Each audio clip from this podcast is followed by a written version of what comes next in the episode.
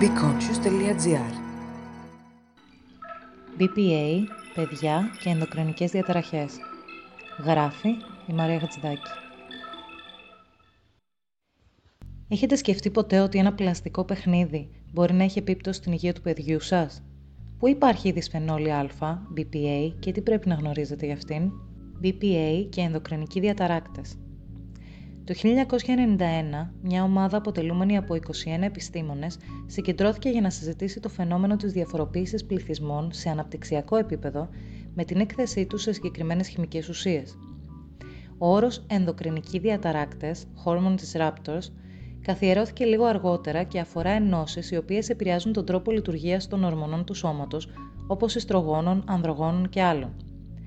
Με λίγα λόγια, οι ουσίες αυτές έχουν αρνητική επίπτωση στον οργανισμό μας, αφού εισέρχονται σε αυτόν και διαταράσσουν το ενδοκρινικό σύστημα μιμούμενες στις ενδογενείς ορμόνες και αλλοιώνοντας την παραγωγή, το μεταβολισμό και τη δράση τους σε ορμονικούς υποδοχείς.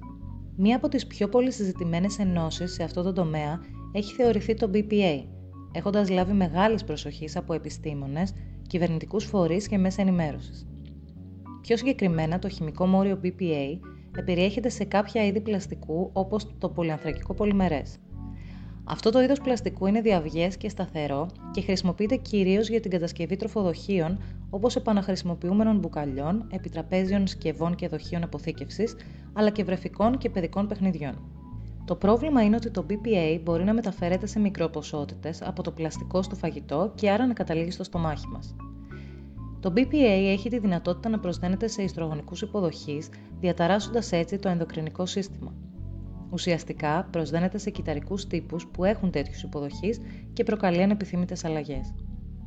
Τα κύτταρα πιστεύουν ότι έχει προσδεθεί ιστρογόνο και δεν καταλαβαίνουν τη διαφορά. Από μελέτες που έγιναν σε εγκυμονούντα ποντίκια, παρατηρήθηκε ότι πάρα πολύ μικρές δόσεις του BPA, νάνογραμμ ανά κιλό απογόνου, μπορούν να προκαλέσουν αλλαγές στα όργανα εμβρίων, στα οποία υπάρχουν υποδοχές ιστρογόνων. Επίσης, το BPA έχει συνδεθεί με ανδρική υπογονιμότητα, ενώ οι απόγονοι τέτοιων ποντικιών έχουν πολύ μικρότερο μέγεθος. Στην εν λόγω μελέτη, δίνονταν στα αρσενικά ποντίκια δόσεις διπλάσει από το ημερήσιο ανώτατο όριο ασφαλούς έκθεσης, 100 mg BPA ανά κιλό σωματικού βάρους. Από το 2006, που η Ευρωπαϊκή Αρχή Τροφίμων και Ασφάλειας European Food and Safety Authority, EFSA, εξέδωσε την πρώτη εκτίμηση κινδύνου για το BPA, πολλές μελέτες ακολούθησαν. Το 2015 τα όρια της ανεκτής ημερήσιας δόσης μειώθηκαν από 50 σε 4 μικρογραμμ ανά κιλό σωματικού βάρους ανά ημέρα.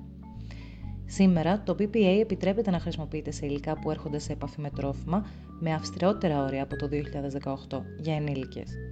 Ωστόσο, το 2011 η Ευρωπαϊκή Ένωση απαγόρευσε τη χρήση BPA για την κατασκευή βρεφικών θυλών μπουκαλιών πιπερό και για πιπίλες.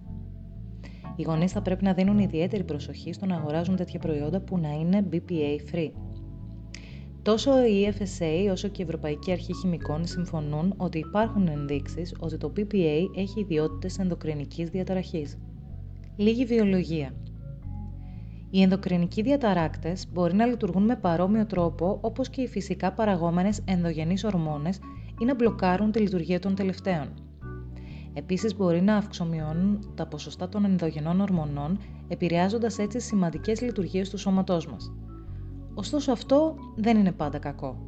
Για παράδειγμα, τα αντισυλληπτικά χάπια έχουν επιλεγεί για ακριβώς αυτή τους την ιδιότητα, να επηρεάζουν δηλαδή ορμονολογικά το γυναικείο έμεινο κύκλο. Στον οργανισμό, η έκρηση ορμονών πραγματοποιείται από ενδοκρινείς αδένες. Αυτές οι ορμόνες ουσιαστικά προσδένονται σε εξειδικευμένους υποδοχείς των κυτάρων και δρούν ανάλογα με το ποια ορμόνη και ποιο κυταρικό τύπο έχουμε.